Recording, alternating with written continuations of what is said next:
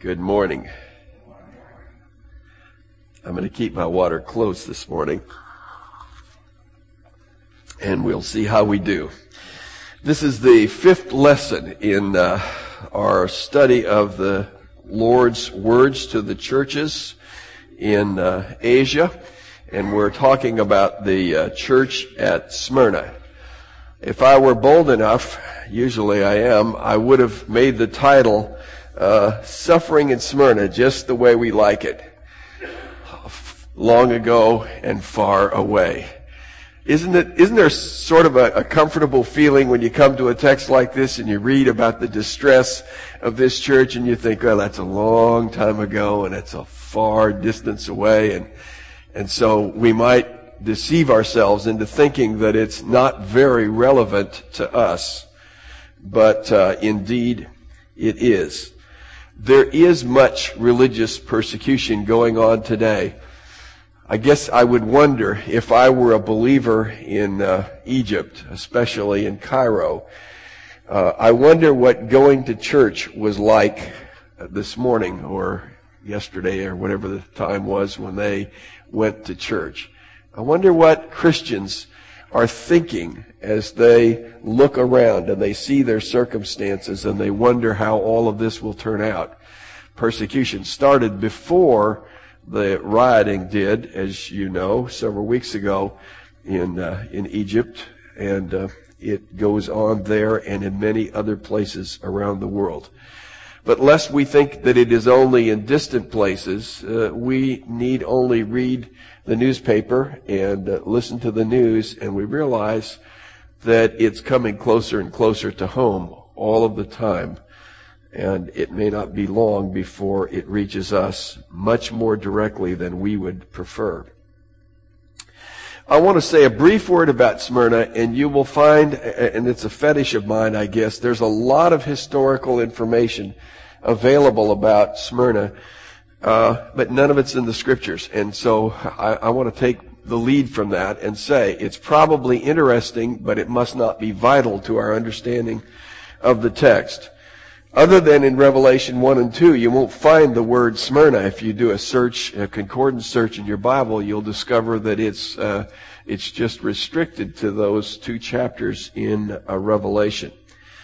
It's less than 50 miles north of Ephesus as you look on the map, and we'll look at that in, in just a moment in, uh, in the PowerPoint slides but it's not that distant. And, and one of the things that I've found interesting is how different the circumstances can be in these seven churches and yet be so close together.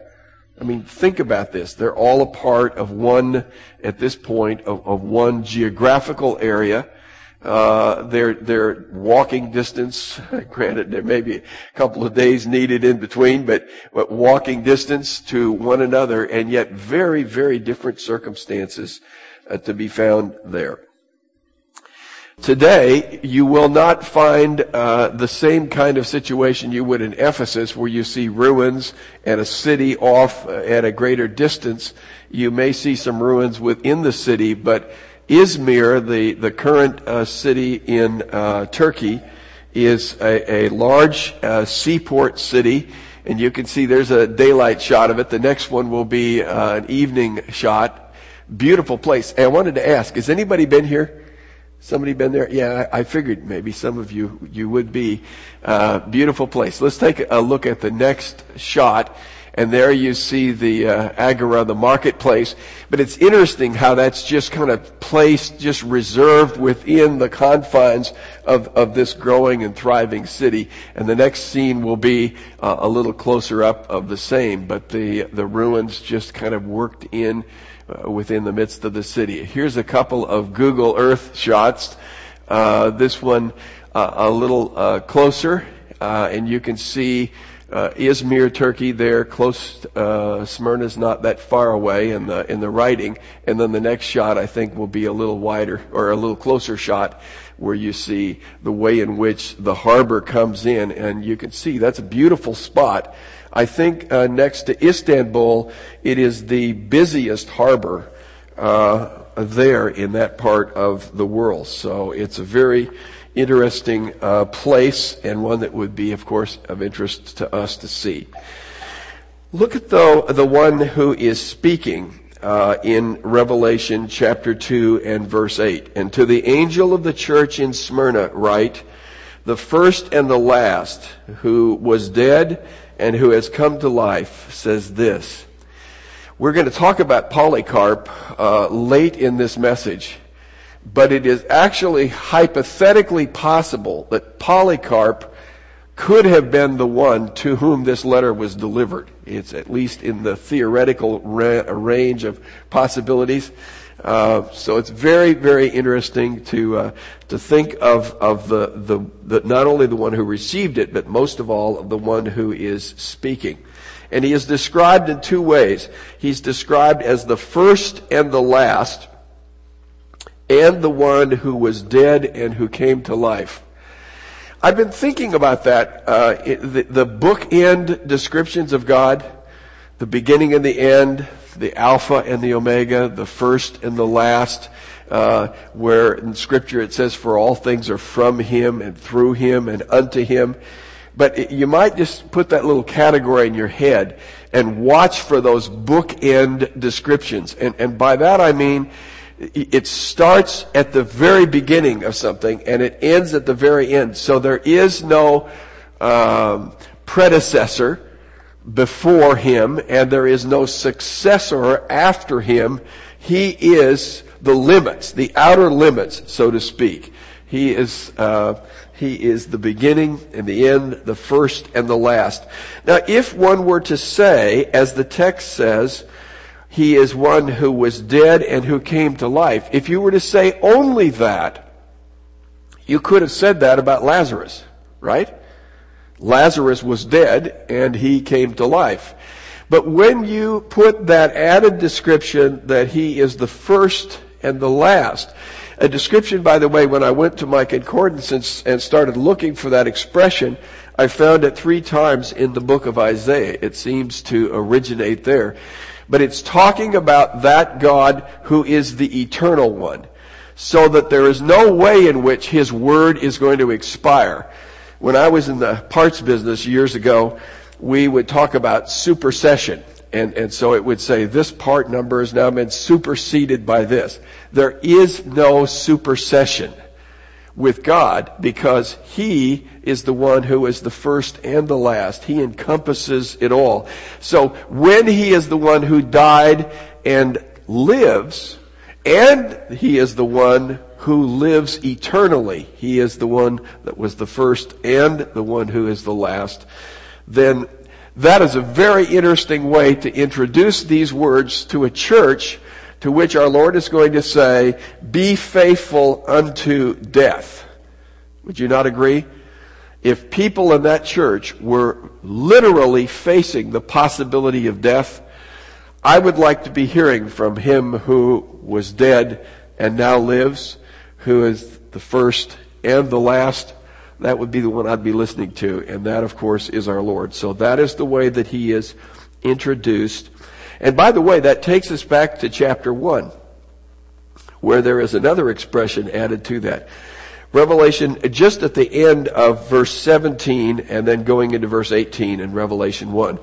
I am the first and the last and the living one, and I was dead, and behold, I am alive forevermore. And I like this. And I have the keys of death and Hades. You know, there's something about having the keys. I, I have a few keys in my pocket here. Uh, sometimes I wish I didn't have them, but but I have the keys to most every door in the church, and and it's it's it's kind of fun sometimes when somebody's stranded and whatever, and you you know maybe it's a feeling of great power, but I hold the keys, uh, not to mention Leonard and, and a bunch of uh, Ken and everybody else, but to hold the keys is to have power over that. So this one who speaks, our Lord Jesus, is the one who has the keys for death and Hades. What better person to be speaking to these possible martyrs? And then he says, he is, I've written in here, the one speaking is the one who knows. And, and that sort of dawned on me, but as I've been reading through these messages to these churches, he persistently says, I know. And actually in this text, he says it in effect three times. So he is the one who knows. He knows what the church is going through. He knows what the spiritual state of the church is. We could obviously say in the broadest uh, theological sense, he knows everything. He is omniscient. But he knows what each church is going through. He knows the suffering of the saints in Smyrna. He knows the source of their tribulation. Now that's pretty interesting because uh, we'll see a little more description of that, but the false Jews and ultimately Satan. And then he knows about the suffering that lies in their future. Not only does he know what they have gone through, he knows what they are going to go through. And the distinct sense that I get from this is they have had their suffering, but there is something more intense coming along, which would not be surprising for a church who perseveres in the midst of adversity and, and, and trouble. If there is strong opposition, they are going to turn up the heat in order to try and cause that church and those Christians to collapse in their profession of faith in the Lord Jesus. He also knows our weaknesses and he knows their weaknesses. Why would he say to them, uh, uh, this just took me a while to sort of register in my mind. Why would he say to them, do not be afraid, unless that's exactly what they would do? Doesn't that make sense? He knows everything. He knows what will be. He knows what would be given a certain set of circumstances. And so it seems to me that what he's doing is knowing the, the difficulty and the intensity of the persecution that is coming to that church in the future. And especially the fact that there will be prison and there will be death for some. That ought to produce that would be, I shouldn't say ought to in the sense that it should, but it will probably produce a sense of fear and apprehension. And our Lord addressing that makes it clear, I think, that He knows what lies ahead in terms of the temptations that that church will face. And then He knows the reality from the appearance. Do you notice? This is really kind of fascinating. He says some, there are, there are some who claim to be Jews, but they are not. Now, I would take that to, to be a, a clear indication that there is a strong Jewish population and that there are those like there were at Thessalonica, you remember, who followed Paul down to Berea and basically everywhere he went, or earlier in Paul's first missionary journey, where those people followed him and at Iconium they orchestrated the stoning of, of Paul and left him for dead that there were in certain cities significant, uh, uh, there was a significant Jewish population who had rejected Jesus as the Messiah, and they became the primary movers in the opposition. Now, there are places like Philippi, where you have, uh, or, or, even uh, Corinth, where you have the idol making industry that is that is interrupted by uh, the preaching and the gospel and the salvation of people, or the fortune teller in Philippi who uh, who loses her ability to do that, and so her owners create this riot. Gentiles are fully capable of resistance, but in this instance, the source is not Gentile so much as it is Jewish. And, and so he says, there are those who claim to be Jews. That is, they are ethnically Jews. They're biologically Jewish, but they're not true Jews. Now that takes us, of course, to a number of texts, uh, like Romans chapter 2 and Romans chapter 4, where it talks about all who are children of faith are the offspring of Abraham and Romans chapter 9 that says not all Israelites are true Israelites. So a true Jew was not only one who was ethnically Jewish, but one who had the faith that ought to be there uh, of, of a Jew in the Lord Jesus as the Messiah. So he distinguishes between false Jews and true Jews. And then he says that this church is poor. And I love that little parenthesis. But you are rich. Now, does that ring a bell in the seven churches? When you think about Laodicea, is it not exactly the opposite? They think they are rich, but in reality they are poor. And I guess what I'm encouraged by is as I look at our Lord and I see His assessment, He can cut through the fog of appearance and He can get to the heart of what reality is. And this church that looks poor, our Lord says, is not poor at all. They are rich in, in, in heavenly terms. And the other thing that we see is the entrance of Satan. And now you have Satan who is instrumental in a sort of the, the back behind the scenes mover in all of this. So I think you could safely say Satan is using unbelieving Jews to promote this opposition and persecution that is directed toward the church in Smyrna. The indictment, none. Isn't that what a relief? There is absolutely no condemnation. Now, that, that doesn't mean that this is a perfect church, but it means that he is not particularly, uh, there is no great failing that needs to be addressed. I want to pause here for just a minute and say, you know, in the midst of all of uh, our desires not to suffer uh, persecution, persecution has some very healthy dimensions to it. Years ago, when I was at Believers Chapel, there was a, a fellow who was talking about meeting with uh, someone from uh, uh, one of the communist bloc countries. And, and uh, this person said to him, um, Do you have much persecution there? And he gets a smile on his face and he says, just enough. Just enough. And, and what he meant by that was that you didn't have um, counterfeit Christians uh, coming to church to the degree that you do. It wasn't the popular thing to do. When the secret police are taking down names as you enter to, to gather uh, as a church, that has a way of discouraging people. And so persecution has a way of purging the ranks uh, of, of professing believers from those who are true believers.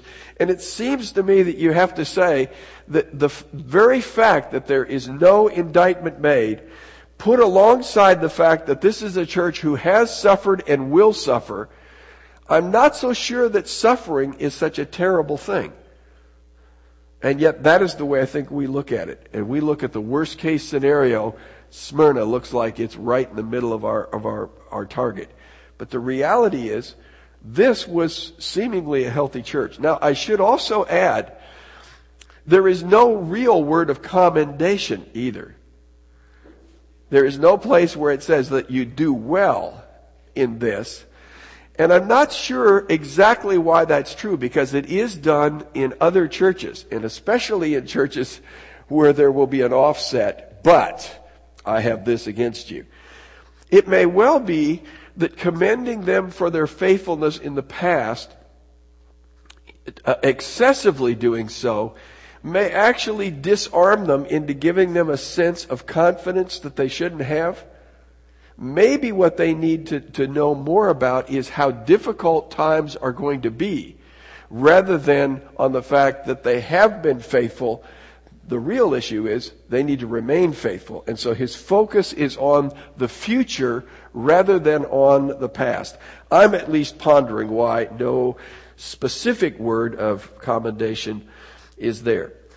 But here's the circumstances that you find in Smyrna. Their afflictions or their tribulation and their poverty. That reminds me very much of the uh, text in Hebrews chapter 10, beginning at verse 32. But remember the former days when after being enlightened, you endured a great conflict of sufferings, partly by being made a public spectacle, spectacle through the reproaches and tribulations, and partly by becoming sharers with those who were so treated. For you showed sympathy to the prisoners and accepted joyfully the seizure of your property, knowing that you have yourselves a better possession and an abiding one. So it seems to me that the saints uh, at Smyrna probably had some property loss as well as affliction and, and obviously going to prison has all kinds of ways of creating uh, difficulties for them as well. So this is what they have had so far in terms of their circumstances. But then he says, greater persecution is on its way. There is going to be that time when they send you to prison and when they even put you to death. Now, this is very familiar sounding words when you think about what Jesus said to his disciples, right? These, this is not some shocking revelation that those who trust in Jesus Christ and identify with Him, that they are going to be hated just as our Lord Jesus is hated. This is really no surprise, but it is what lies ahead for this church. And so the exhortation is, do not be afraid. Now, I put as a subcategory under that two points that may help in dealing with the difficulties that come ahead. One is suffering has a divine purpose. Now, when it says you will be uh, put in prison and so on, that you may be tested, uh, that is um, in verse um, 10. The devil is about to cast some of you in prison that you may be tested. Now that word can be used, as you know, in a negative or a positive sense. It could be that Satan is tempting believers by doing that, like Satan tempted Job. But the reality is that the other side of that word must be true too, and that is, whatever Satan is doing to tempt us, our Lord is using to test us. And so it seems to me that in this setting, the emphasis is Yes, there is suffering that is coming your way, much like suffering came to Job. But that suffering is not without its purpose. That is, God has divinely orchestrated and tailored the suffering that is going to be brought your way to bring about and fulfill His purposes, just like you see with Joseph.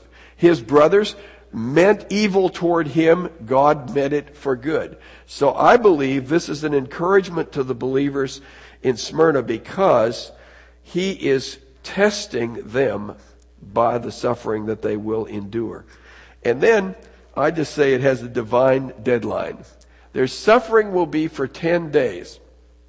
Now, one could do all kinds of things with this if you wanted to go down the allegorical trail. I don't think that we were meant to understand more than this and this is as far as I go. One, 10 days tells us that a limit has been placed on that suffering, does it not? The very fact that our Lord will say, you are going to suffer these things, and say in the same breath, your suffering will be for 10 days, says to me that God has placed the outer limits on the suffering this church is going to face. And again, very much like Job, God says to Satan, you may do this to Job and no more. And so in a sense that 10 days is the limit that God is placing on that. I don't think personally that means a literal 10 days. I think it is simply meant to say that it has its limits. The second part of it is 10 days is not a lengthy period of time especially when it is compared to an eternity of bliss. And so it seems to me that not only are, uh, is our Lord saying, I have a limit on how long that suffering will happen, but it's also saying uh, that there is um, there is a purpose for it and there is a limit to it. That it is going to be, in effect, short. 10 days. So the church knows it's coming, knows our Lord is working through it, and that it has its limit, which in light of eternity will be short. Remember what Paul says? These momentary, brief afflictions are of no consideration in terms of the eternal weight of glory. These momentary, light afflictions really don't compare to the eternal weight of glory. That's the sense in which I take that. God's promises in verses 10 and 11. I will give you the crown of life. Here is the one who was dead and now lives. Here is the one who is the first and the last. Here is the one who is saying to them, do not be afraid, but in effect, go in your faith, persevering unto death. And I don't think that means up to death. I think it means you, you, you pursue in your faith through the execution, if you would have it that way. It is not that you're saying this is the end, now that now my life is at stake, but rather you are willing to die for the sake of that. That expression, so far as I can find it, is only uh, recorded one other time in James chapter 1 and verse 12, interestingly. Blessed is a man who perseveres under trial. For once he has been approved, there's the testing element, he will receive the crown of life which the Lord has promised to those who love him. The crown of life is the promise for those who face and endure death for the sake of the Lord Jesus. And then he says, secondly, you won't be hurt by the second death. Now that expression we find several times in Revelation chapter 20 verse 6, again in verse 14, and then again in 21 8. And essentially every time that's talking about hell. That's talking about eternal torment that comes for unbelievers. And he's saying, death will not take you there. That's the second death. Your death will take you to the resurrection of the martyrs. And again, let me point you back to Matthew chapter 10 and verse 28, where our Lord is speaking to his disciples. And do not fear those who kill the body, but are unable to kill the soul, but rather fear him who is able to destroy both soul and body in hell. Don't be afraid of their death. The death they dole out has nothing to do with your eternal destiny in terms of where you go. Our Lord is the one who controls the second death. He is the one that we should fear, and therefore we should not fear any other death that looms in the future. So, what does this mean?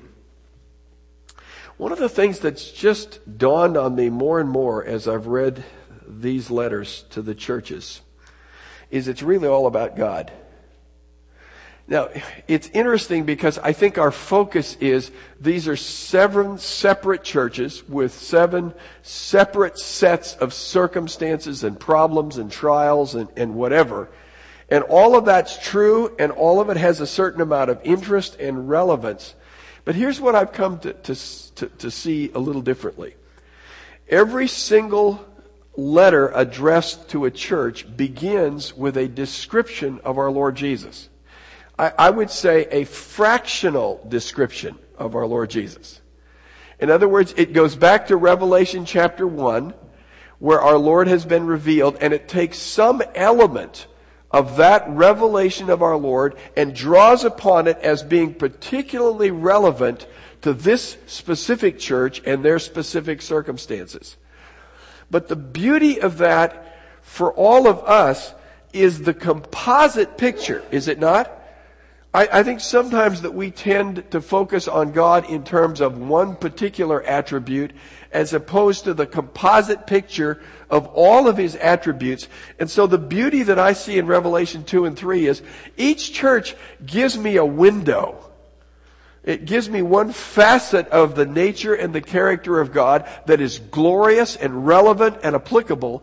But when I get done with all seven churches, I now have a composite picture of our Lord. And what I see is what's most important is to see God for who He is. To trust God for who He is. My endurance in the future is based upon the reality of who God is. And, and my firm commitment to follow Him. And so as I look at this, I say to myself, everything that our Lord is saying to this church at Smyrna really comes down to who's talking and can I trust it? Doesn't it? It's all about Him. and our trusting and casting ourselves upon Him. B, overcoming takes various forms. I think we've got this picture in our minds of overcoming, and, and, and some of that may be related to other terminology, the victorious Christian life. There, there are various times, kinds of, of jargon.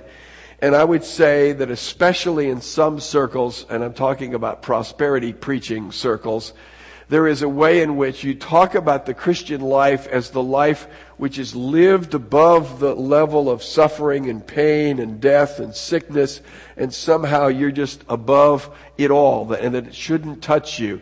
And most of all, that poverty should not touch you. Here, and, and I would say in every instance in, in the seven churches, overcoming takes a different f- shape. It's, it's, it's ultimately being faithful to the end. But how would you describe in your minds, if you were to summarize what an overcomer is in Smyrna, what would it be? Someone who dies well. Isn't that right? Somebody who's faithful unto death. Somebody who dies. Now I gotta tell you folks, in, in, in TV land, if you're dialing up some prosperity preacher, he's not gonna tell you that.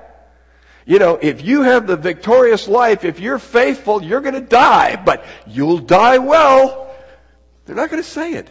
But that's what an overcomer is. An overcomer is one who dies well. Now extrapolate that to us. Most of us are probably not going to die a martyr's death. But would you not say an overcomer is one who lives well to the end, who perseveres, who finishes well? When Gordon was talking about those people who are in our body who have passed on and, and, and are with the Lord, the important thing is that they lived well to the end. They persevered, and these who are overcomers in, in Smyrna are going to be those, some of them, who live well in the face of the most serious persecution and consequences for naming the name of Christ prison and death.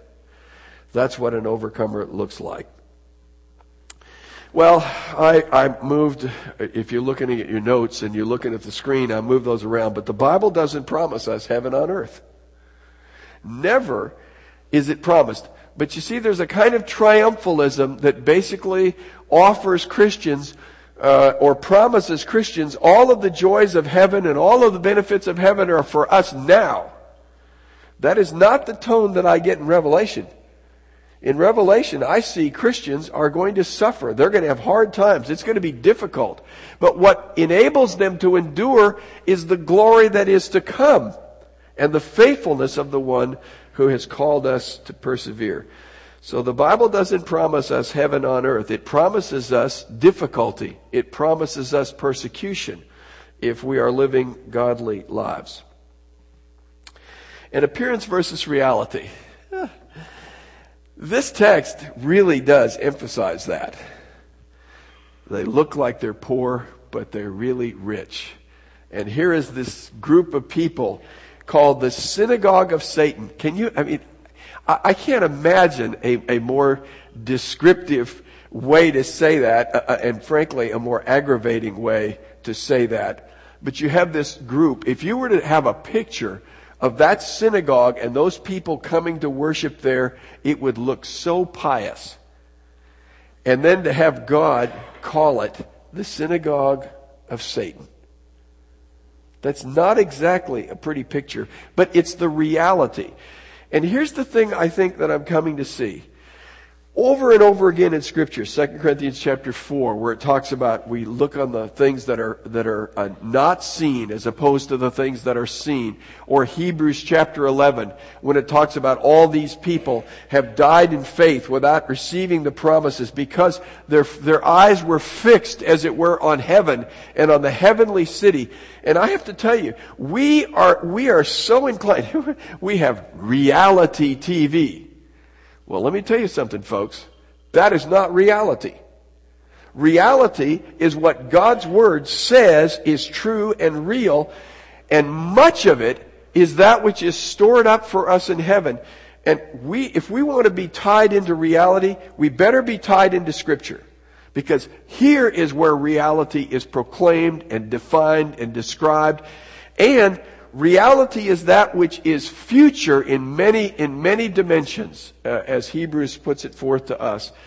And that's one of the reasons why we have so much prophecy. Not so that we can sit here with our charts and our, and all our little deals and figure out every little end place, but rather to say, there is a heaven that's coming. That is the ultimate reality, and those who trust in Jesus Christ are going there, and they will be blessed forever. That's the reality for which we ought to strive. That's the reality that ought to sustain us. And central to that reality is the glorious person of our Lord Jesus Christ. If you happen to be here this morning and you have not trusted in Him, I simply ask you, do you have anything worth dying for? Do you have anything worth dying for? These people did. Their faith in Christ was worth death to them because they had an eternity of glory and blessing with Him. All right, now I'm getting down to winding up to my last points. If we're not Smyrna, it's a different time, it's a different place, then what is this passage written to the saints of Smyrna? What does it have to say to us? What can we take away from this? And I would say, one, we can take away some perspective. we can take away some perspective. How would you define suffering in your life, in your circumstances, in our world? Uh, you know, would you uh, would you define it in terms of uh, where the stock market goes, uh, who wins an election, um, you know, whatever? There are various ways in which we could, we could look upon it. And, and, and trust me, I'm not saying it isn't suffering. I'm not saying that there are not things through which Christians are going that are not, not suffering. But I'm saying to you, when we, when I look at my suffering, what I consider suffering in the light of what these saints are gonna, are gonna face, I gotta tell you, I'm embarrassed.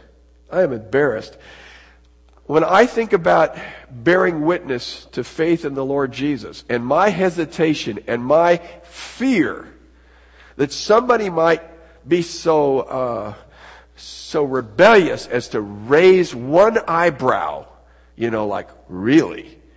And that's what I fear. That's what I fear. These people really, literally, and legitimately feared being thrown into jail. These people actually feared death. And I have to tell you, when I read this letter to these saints long ago and far away, it makes anything that I fear and any suffering I may uh, diagnose for myself is looking pretty pale. Pretty pale. And that ought to be a word for me, should it not?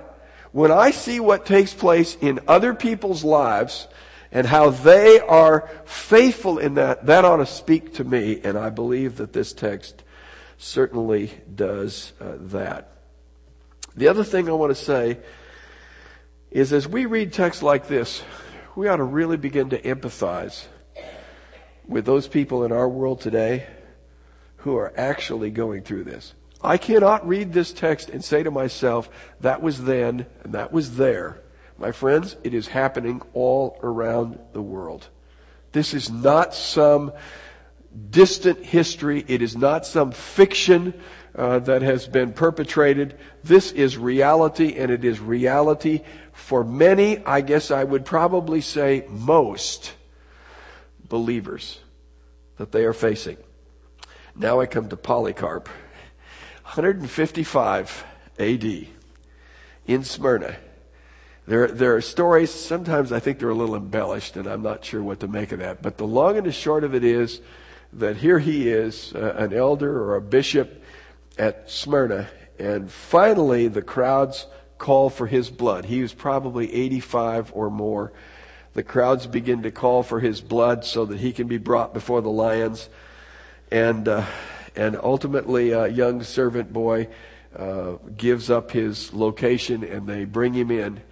And uh, that's when he makes the statement I have served him for 86 years, and he has never done me any wrong. Why then should I blaspheme against my king and my Savior? that city, these things that were said to people in Smyrna were going to be literally lived out, and Polycarp is one of those. Not the only one, but one of them. And I want to end, if, it, if our technology bears with us, I want to end with a, a video clip that comes from the Lausanne conference uh, in October uh, in, in Africa, in South Africa. There is a, uh, a young woman, I, I honestly cannot pronounce, let alone spell her name, who was born in North Korea, who was sharing with uh, those at the conference uh, her testimony and her commitment to go back. And, and I want, I guess, I want the picture of this young woman to be sort of burned into your mental uh, framework because it tells us that this is really not academic stuff that we're talking about. Okay, John, let's give it a try.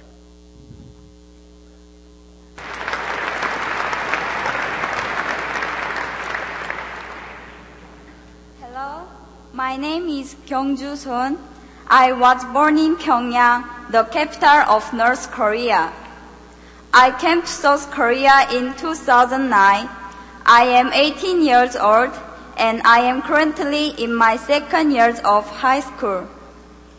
I was the only child of a very wealthy family. My father was an assistant of Kim Jong-il, who is the leader of North Korea. When I was only six years old, my family was politically persecuted by the North Korean government. So we escaped to China. That was in 1998. After we settled in China, one of our relatives led my family to church. There my parents came to know the amazing grace and love of God. Then only a few months later, my mother, who was pregnant with her second child, passed away from leukemia. Yet in the midst of this family tragedy, my father started a Bible study with missionaries from South Korea and America. It was his strong desire to become a missionary to North Korea. But suddenly in 2001, he was reported and arrested by the Chinese police and was sent back to North Korea, where he was sentenced to prison. He was forced to leave me behind, but the three years he served in prison only made my father's faith stronger. He cried out God more desperately rather than to complain or blame him. When he was released from prison, he returned to China. We were reunited briefly. It was then that he started to gather Bibles. Not long after, he decided to return to North Korea to share Christ's message of life and hope among the hopeless people of his homeland. He chose not to go to South Korea where he could have enjoyed religious freedom. Instead, he chose to return to North Korea to share the love of God in a dangerous land. It breaks my heart to tell you that in 2006, his work was discovered by the North Korean government and he was again imprisoned. I have heard no word from my father nor about him ever since in all probability, he has been shot to death in public on charges of treason and espionage as is so often the case for persecuted Christians in North Korea. When my father was arrested the first time in 2001 and was forced to leave me and return to North Korea, I was not yet a Christian. That's when I was adopted by a young Chinese pastor's family. They showed me great love and care. Through them, God protected me. But the pastor and his wife had to go to America in 2007. Shortly after that, I was given the opportunity to go to South Korea.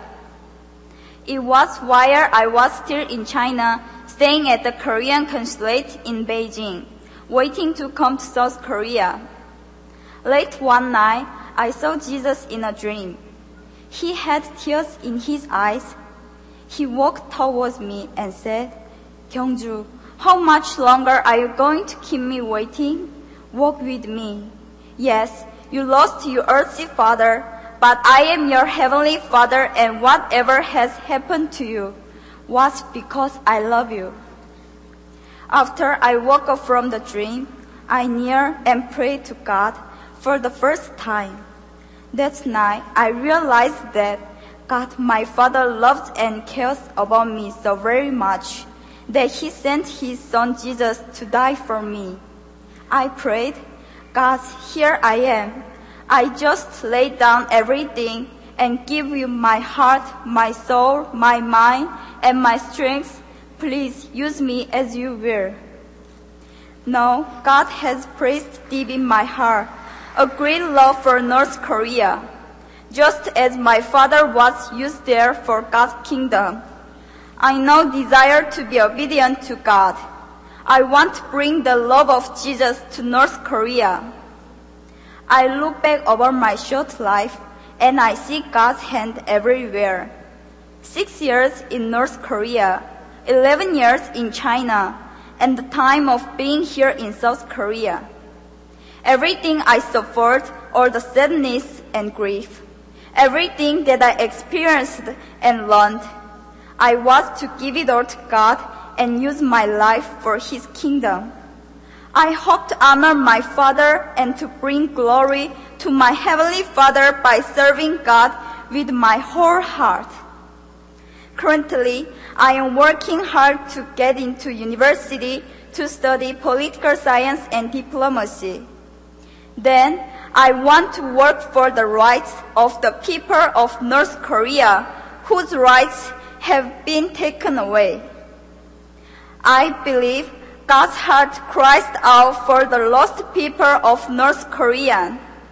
I humbly ask you, my brothers and sisters here in this place, to have the same heart of God. Please pray that the same light of God's grace and mercy that reaches my father and my mother and know me will one day soon down upon the people of North Korea. My people, thank you.